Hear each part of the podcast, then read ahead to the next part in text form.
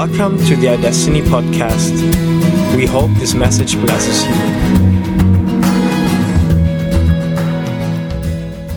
Sharing my, a bit of my story earlier on, I, I put a lot of emphasis on learning and getting knowledge. And my mum, because she came from a poor part of Glasgow, uh, and really because of where she came from, she wasn't able to pursue further education. Um, so there was quite an importance in education in our family, you know, uh, and that's where I learned to get praise from and recognition from from educational achievement.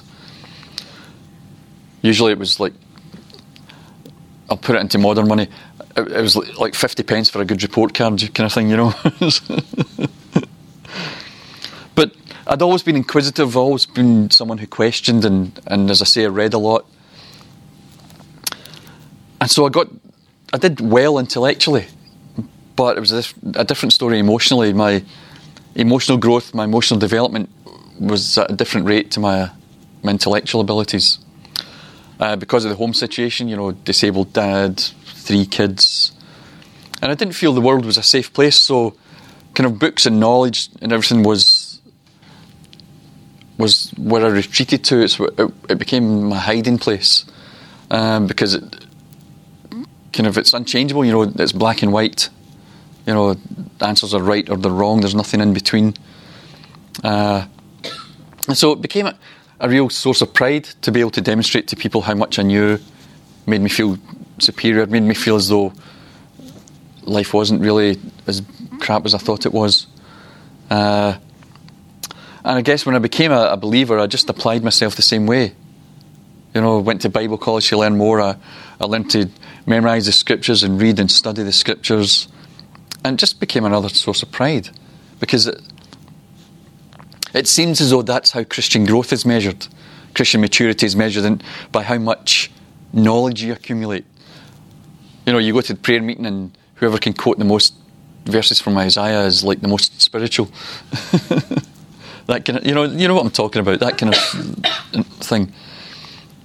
But it's interesting. Paul writes something in 1 Corinthians chapter eight, verse um, verse one and two, and he says he's in the middle of speaking about people going to these feasts and eating food sacrificed to idols, and he said, "Now about food sacrificed to idols, we know that we all possess knowledge. Knowledge puffs up, but love builds up." The man who thinks he knows something does not yet know as he ought to know. And so Paul is speaking to a Greek audience here. You know, they understood the world from a Greek perspective, and the, for the Greeks, knowledge was supreme. And the quest for the, the Greek philosophers was the accumulation of knowledge, because they thought that would give them understanding and, and make them somehow superior. And what, what Paul's saying is that this accumulation of knowledge you know, learning and studying, that's not the way to grasp spiritual things. This is not how you understand spiritual reality, just by the accumulation of, of knowledge or applying your intellect. He's saying acquiring intellectual knowledge about God is not the same as knowing Him. He's saying, you know, just because you know something does not mean to say that you understand. He's, in fact, he's saying, if you think you know something spiritual because you've learned it and studied it, then you do not yet know as you ought to. Now, there's kind of knowledge we need to operate in the world. You know, you need to know how to work the cooker or the washing machine, or, you know, if you're a joiner or an electrician, you need to understand how to do that, to do a good job. If you're a surgeon, you need to be able to know where to cut and where not to cut to save lives. So there are there are there is knowledge that's necessary. You know, you need to know the rules of the road if you're going to drive on the road. But that's not what Paul's speaking about. He's speaking about spiritual stuff. He's speaking about spiritual things, and he's saying, if you think you know something spiritual because you've studied it, because you've learned it at an intellectual level, then you do not yet know as you ought to know. All you have is information about something. It's not the same as, as knowing someone. You know what? I, I could read a book about Fiona MacDonald. You know, and all the chapters of speaking about what a good cook she is, how beautiful she is and all how lovely and generous she is, what a good teacher she is. And I can read all of that and say, oh, I know Fiona MacDonald. I can listen to other people talking about her and saying, I know Fiona MacDonald. And I think we've done that in Christianity. We read the book, we listen to people talking about God and say, I know God. But you see, I know Fiona MacDonald because I've spent 30 years in intimate relationship with her, getting to know her, letting her know me.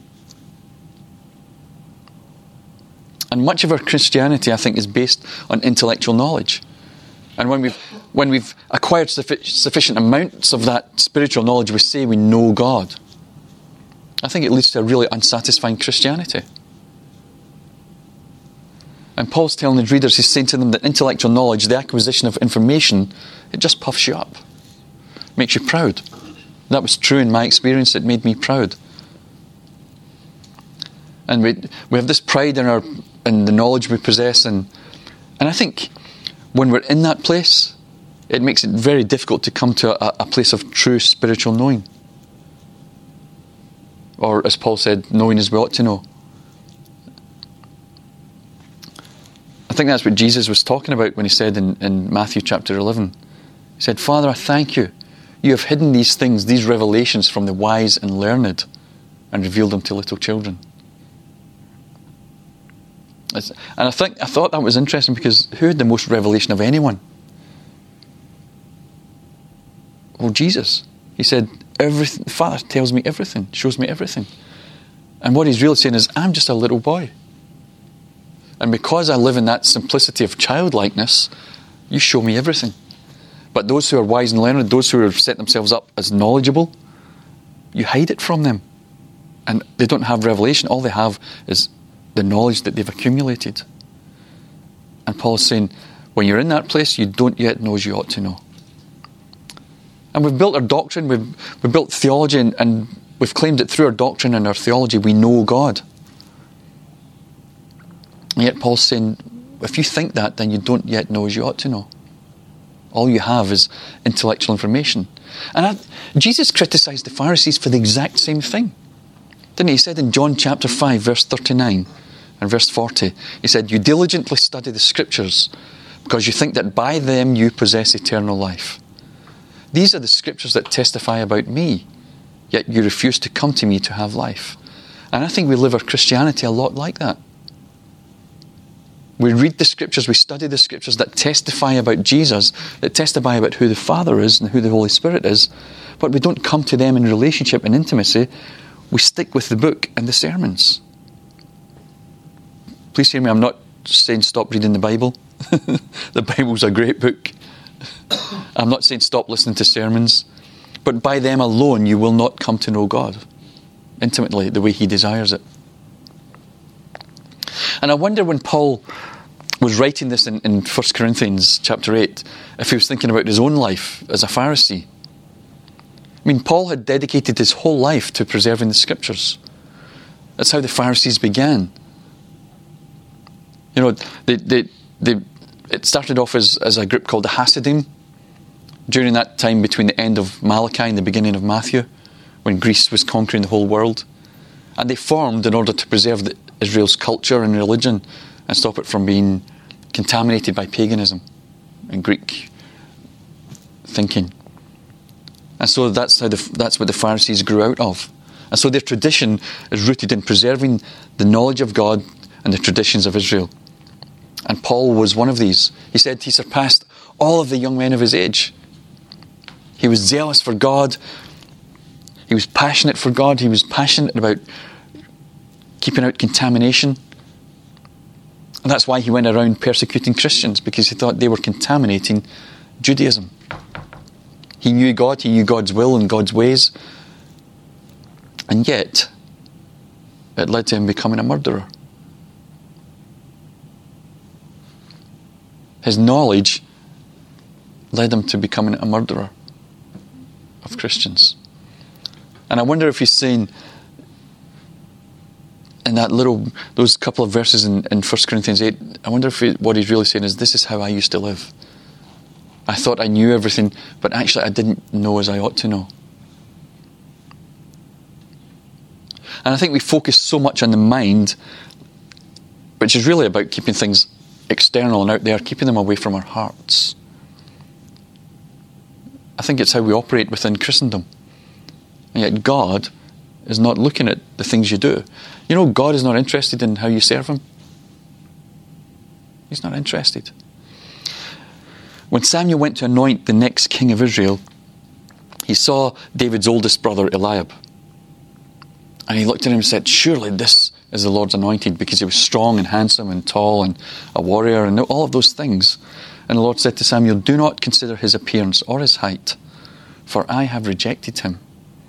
The Lord does not look at the things man looks at. Man looks at the outward appearance, but the Lord looks at the heart.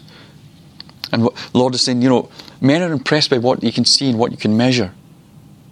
And so in Christendom, you memorize the scriptures, you're, you're busy, you're hardworking, you're attending the meetings.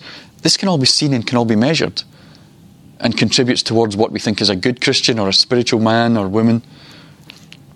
Or lack of attendance and lack of scripture knowledge means you're a bad Christian or a poor Christian. And yet, God is not looking at all of this stuff. He's saying, I don't look at the things men look at. Men look at the, the, outs, the outward things that can be measured, but I'm looking at the heart of every, every single person. I'm looking at your motivation, I'm looking at your attitude. You see, He's not interested in coming and, changing our minds and re indoctrinating our minds. We do that ourselves by the, the type of, of Christianity that we've been practicing for decades and centuries. What He wants to do is come and change our hearts. Because when your heart is changed, the motivation of your life changes, and how you live that life changes.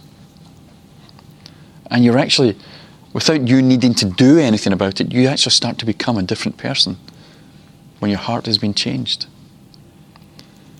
When your heart's changed, you'll act differently, you'll, you'll speak differently, you'll live differently. And we have so many programs that are aimed at changing us and fixing us as Christians.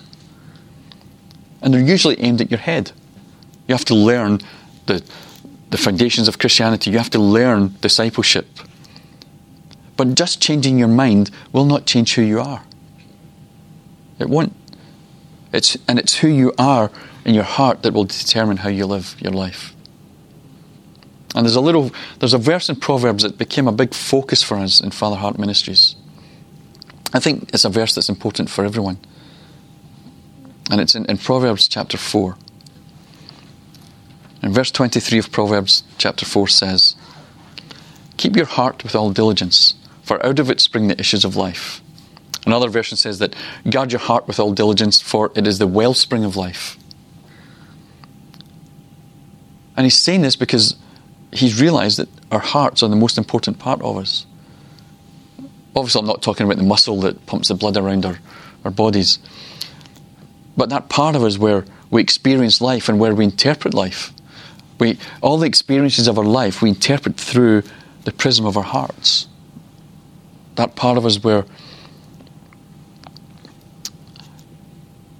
yeah, I guess it's almost like the processing center of our lives.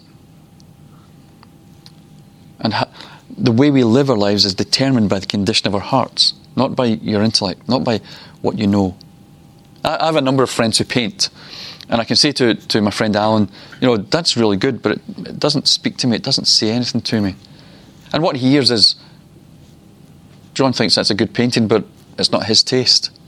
But I have other friends who paint, and, and I can say to them, you know, that's good, but it doesn't speak to me. And what they hear me saying is, you're rubbish. That's crap.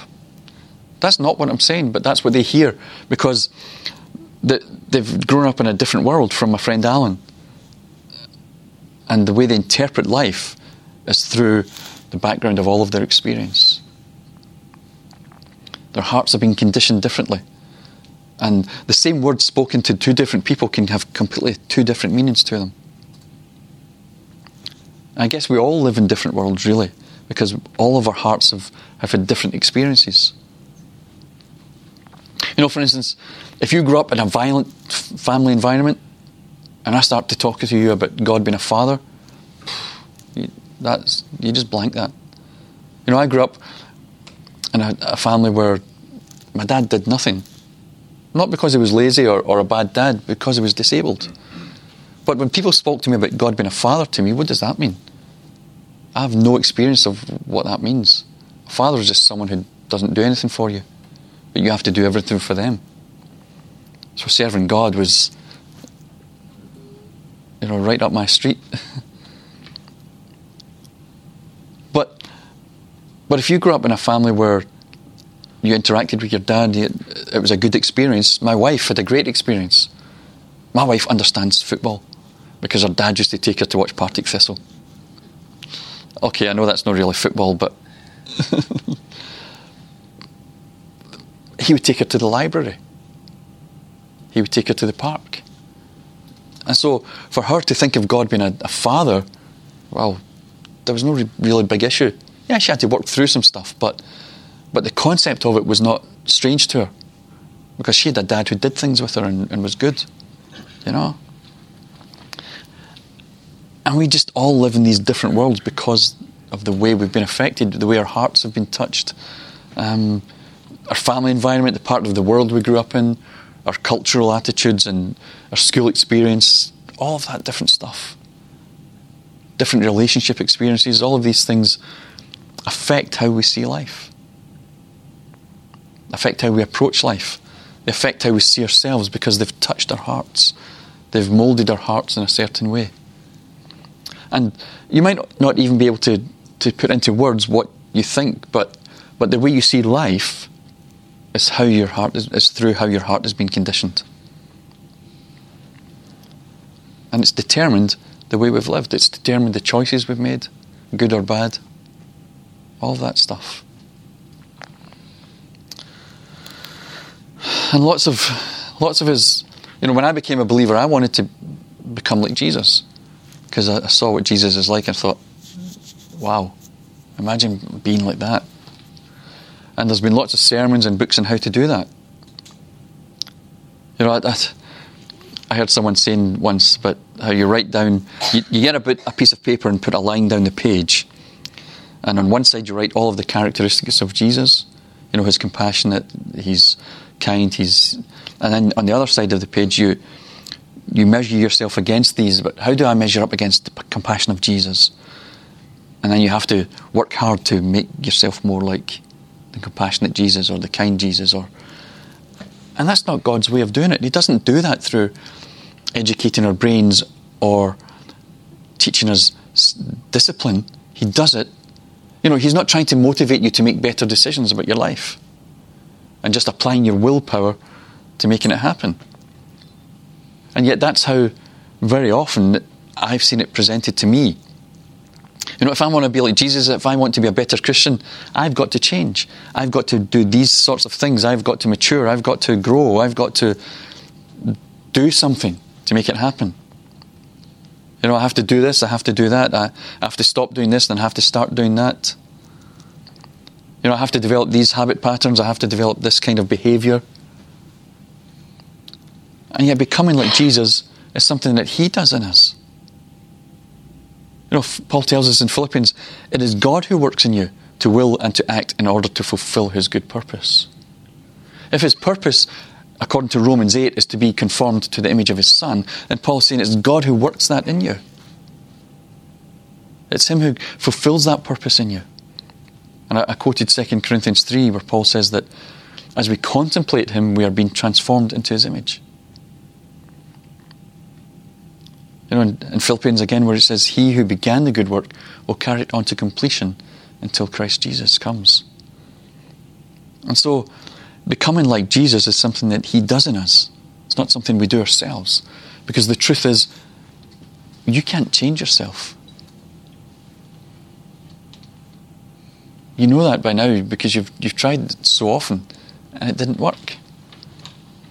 You can't change yourself into something you're not because your heart is what makes you who you are. And the way your heart has been affected by your life determines who you are. And that's why Proverbs says, Keep your heart diligently because from it springs the issues of life. Everything that I am, everything that you are, is because of the condition of your heart. Now, you can change aspects of your behavior. You can put your, your determination into it through your willpower. You can change aspects of behavior. But you know what happens when your determination runs out and your willpower runs out?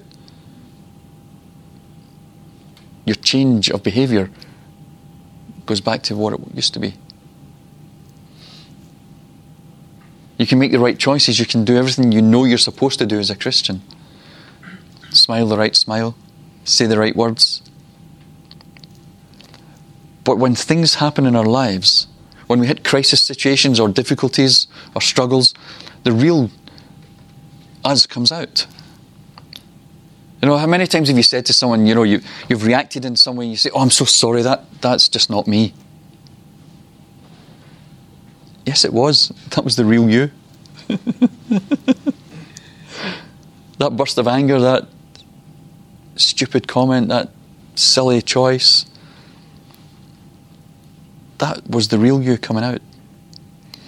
Because Jesus said, when the pressure is on, didn't he? He said, out of the heart the mouth speaks. It's not what goes into a man that makes him unclean, but it's what comes out of him, out of his heart. And when the pressure is on, we will act and speak out of our true condition. The true condition of our hearts. So just changing your actions doesn't change who you are. It's just another fig leaf that we put on to make ourselves look better, to make ourselves look more presentable to the Christian world or, or the non Christian world because our witness is important and all, all that kind of stuff. But what we're discovering in this revelation of His love is that He is in the business not of changing behaviour, but of changing hearts. Because when your heart is changed, everything else begins to change as well. When He changes our hearts, our attitudes change, we, we automatically become different because He's conforming us to the image of His Son. You see, Jesus was who He was, not because He did miracles or because He was divine. He emptied Himself of all of that privilege of divinity. And Hebrews says that He became like us in every single way. You know, Jesus could sin. He could sin. If He couldn't sin, why would the devil tempt Him? But He overcame that. You know, where Adam failed in the garden, Jesus succeeded in the desert.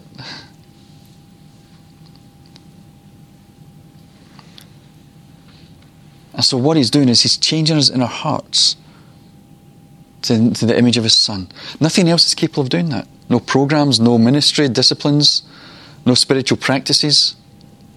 Jesus was the person he was and did the things he did because of who he was in his heart, because of the relationship that he lived in with his father. And so Christianity is not about learning what the right thing to do is and then learning to do it. That's not Christianity. Yes, we resist sin, but but we need to understand that it's only God who can change our hearts. It's only God who can make us a Christ like person. Nothing else can achieve that. The whole language of God is the language of the heart. I don't mean kind of romantic, fluffy, sentimental love.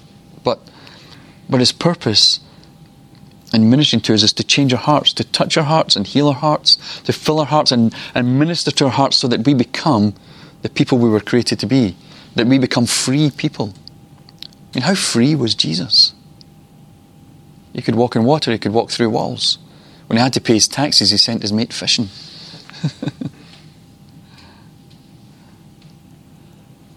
being, being around someone who's really free, it's quite scary.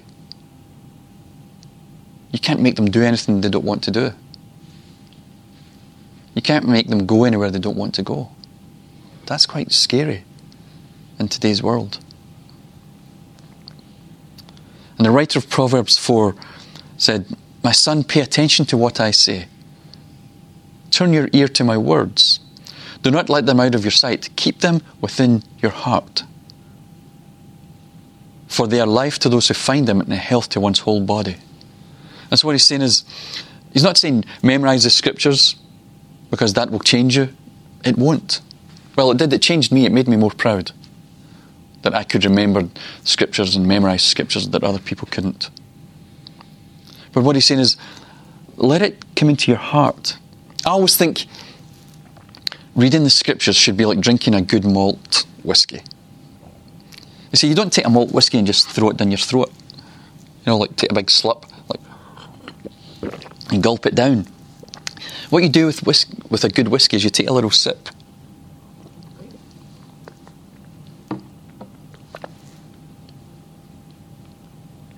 Roll it around your mouth, over your tongue. Let the flavours get released. And I think reading the word should be more like that. You just take a little bit and roll it around and let it let the flavour of it just come out. Instead of trying to rush through the I've done my 17 chapters today. I'm reading the Bible in three weeks. You know, it's like No again, there's nothing wrong with, with reading through the scriptures. You know, I've read through the Bible a few times in, in a, over a year or a couple of years. But actually, for it to to do something in you, I, I think it's just taking a bit of it and let it roll around and let the flavour of that be released in your life.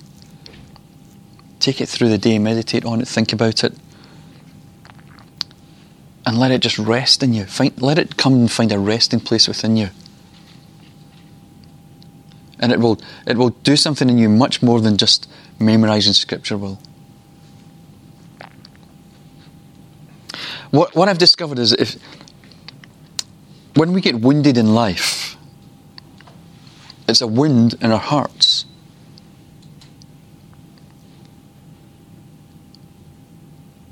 And until that has been touched, until that's been loved, until that's been healed, that, that it's almost like that wound remains a part of who we are. That as long as that's there, we, we, we kind of limp through life in that area of our hearts, in that area of life. And that part of us doesn't operate the way it's supposed to operate, the way we don't live the way we should be able to live in that part of our lives. I mean, I've gotten a couple of scars. Got a little scar there on my wrist. Um, now, when I was a little boy, that was a big scar. But as I grew and got bigger, the scar didn't. It stayed small. And I think the same thing happens to our lives when we've been wounded and broken in a part of our hearts and a part of our lives, we may grow, we may develop, we may get bigger, but that part of us that's been wounded doesn't grow. It, it stays in that broken state. And I think it's why so many of us have childish reactions at times. We overreact to, to small situations and we don't understand why. Well, it's because there's a wound in that area of our hearts. And it's like someone's you know, when you've got a bruise and somebody presses it and it's a wee bit like, ow, leave, stop that. well, it's kind of like that in our hearts. You know, we talk about why did you react like that, and you say, well, they just pushed my buttons. what they did was they put their finger on a wound in your heart and got a reaction from it. And we, we have all of these reactions and think, I'm not, that's, that's shocking, I'm a Christian, I shouldn't be like that. I shouldn't have started shouting and swearing at that person, and that's not a good witness. That i am not going to let that happen again. I'm going to do it differently again. What happens the next time? We do the same thing. what we're discovering is that, that Father is in, the, is in business of healing those wounds, He heals those scars, enables us that part of our lives to, to start to grow back into maturity. He, you know, when your heart's been starved, when it's been neglected and, and ignored, when it's not received the love that it craved or love that it should have received, when you've lived a life when, and the affection that you needed has been withheld and, from you, or when you've received the opposite and, and you've been treated cruelly. You know, your experience growing up was getting knocked about or neglected or abandoned then it does scar us inside. It leaves us broken and twisted somewhere in our hearts. And if that's happened to our hearts, we'll be stuck there in that place. Not our whole lives, not our whole hearts, but just that part where it was scarred, where it was wounded. And what he does is, is he loves us. As he pours his love into our hearts, his love. It's almost like when someone does something to us that causes us pain and wounding, it's like someone's lobbed a grenade into our, into our hearts and it's just blown a big hole in the foundations of our lives. And what he does with, is he comes and begins to pour his love into our hearts and it pours into the holes in our lives. He's not coming to just say, I'm going to fix you so that you can be a great Christian and get into the battle. And He's just coming to love us. But the, one of the effects of His love is that it pours into all of these wounded places in our hearts, all of these broken parts of our lives, and begins to reform or reformat those parts of our hearts and just fills it up. It can take time. But as we learn to open our hearts to His love, we will find that our hearts begin to change and our lives begin to change. Our perspective changes. We have a new way of looking at things. It's what Paul's talking about when he says, you know, I pray that the eyes of your heart would be enlightened so that you might see the hope to which he has called you. He's saying, as his love pours into our hearts, then we begin to see differently. We begin to understand differently. And when we see differently and understand differently, we begin to live differently. As He touches our hearts with His love. And I guess the question for us is can we open our hearts? Because what happens is we get wounded, we, life experiences teach us that people can cause pain. That's how I grew up. People hurt you, people abandon you, people reject you. So the best thing is to close your heart off to try and avoid further pain. But what we're doing is we're closing down who we really are. We're not, we're not allowing ourselves to be our, our true selves. We, we're putting on fig leaves and, and putting on a facade of who we think we should be. And we're closing down who we really are. Because your heart is what makes you who you are. You know, we have the ability to make choices. We have a willpower that we can direct. I can choose to do that or choose not to do that. I can choose to do the work of God or choose not to do the work of God. And so you can direct yourself in, into courses of action, but you can't change your heart.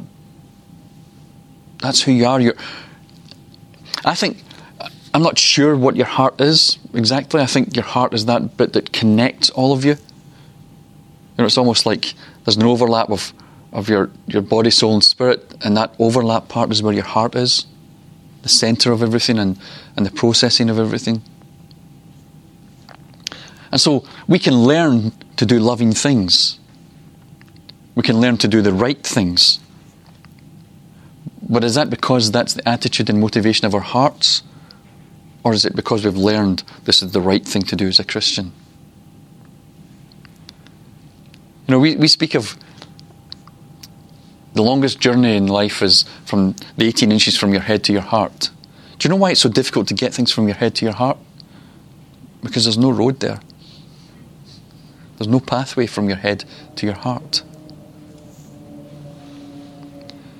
We think we, we speak about getting understanding in spiritual matters and we apply our logic and our intellect to try and understand God and His ways. We study the Bible, we debate, you know, I tell you why your theology is wrong and you tell me why my theology is wrong. But it's all based on our ability to do it, our ability to learn. And the problem I have with that is it leaves me with a question. Does it mean that someone who's intellectually disadvantaged can't know God?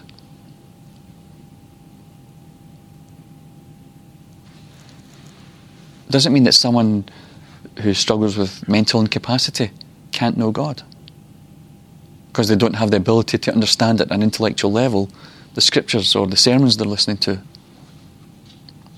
Well, if it was based in intellect, then yes, that would be true.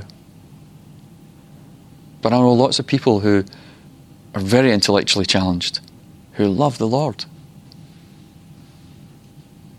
because He touches their hearts.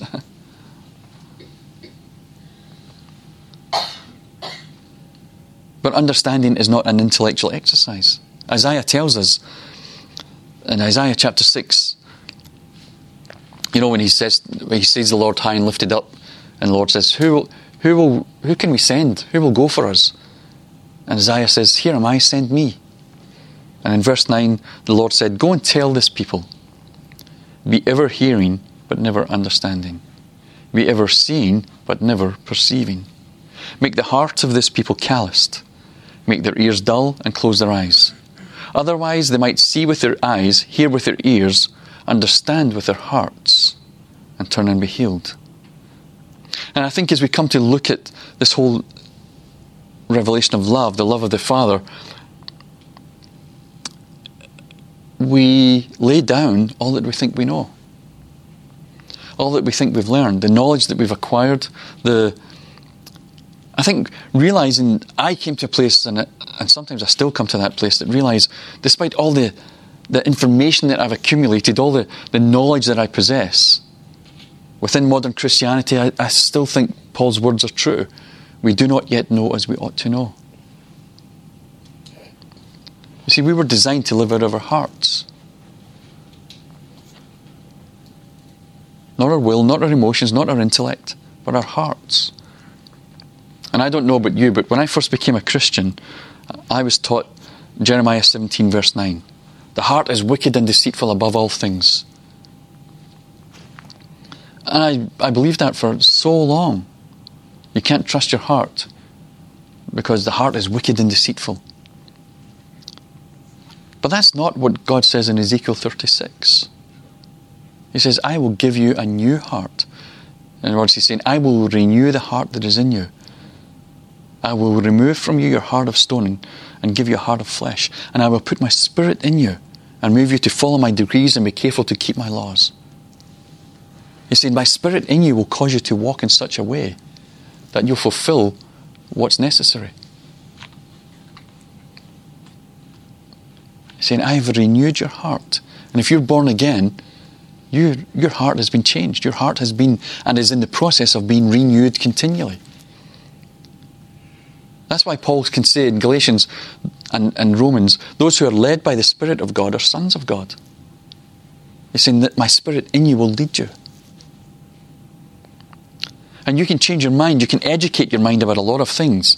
But just because your mind is changed doesn't mean your heart has been changed. Doesn't mean your heart's even been touched at all. You can learn loads of things. You can learn what you're supposed to do as a Christian. You know, you're supposed to not smoke, not drink, not whatever laws that have been laid down in your tradition. It's, it's funny, I was speaking about this, and maybe the German guys know what I'm talking about. My friend always says, you know, Germany is, is so strange. In the north of Germany, to drink alcohol is the worst sin you can commit. But, you know, smoking the odd cigarette, is not a big problem. But in southern Germany, if you don't have a drink, there's something wrong with you. But woe betide you if you smoke. you know, and so I wonder what happens to the guys who live right on the border between South and North Germany. Are they just constantly wasted? but, you know, so we can learn the right things to do, but that's all determined by culture, isn't it? It's all determined by so many different things. And yet, even though we know the right things or the wrong things, we know what we're supposed to do, sometimes it's just not in our hearts to do it. Sometimes we just don't have the heart to do it. Our heart's not in it. But what I've discovered is when the Lord touches our hearts and begins to change our hearts, we begin to love what He loves. It's not a case of having to do the right thing or the wrong thing. Our hearts are just changed to love what He loves. To, to think like He thinks, to, to do what He loves automatically. A changed heart just produces that in us. And we don't even notice that it's happening. Because when love comes in, it begins to undo everything that I don't know, unlove, if you like, it's not even a word, but everything that we've experienced that has crippled us in terms of loving and receiving love, when we begin to open our hearts and take a chance, take a risk that love is actually real and will not give up on us, it begins to reverse all of that rubbish that's happened in our lives. You know, when I was first married, and we'd go to bed at night, my wife would put her arms around me. I would just freeze up and I'd be like, don't touch me. Don't touch me. I just couldn't handle love. I didn't know how to receive love. I mean, what do I do with it? You know? I'm not talking about sex, I'm talking about love, intimacy. You see, because that involves the heart. And I didn't know what to do with that. I'd closed my heart to all of that. But as I've learned to, to trust Him, that He's not, you know, 1 Corinthians 13, all of that stuff about love, God is love. So what, that's, what Paul's saying is God is patient, God is kind, God never fails, God keeps no record of your wrongs. And so as I've learned to trust that that's true of Him, and love has been poured into my heart, it's, it's reversing all of that, that trauma in my life. It's healing the brokenness. Thank you for listening to the iDestiny podcast. For further information, check out www.idestiny.org.uk.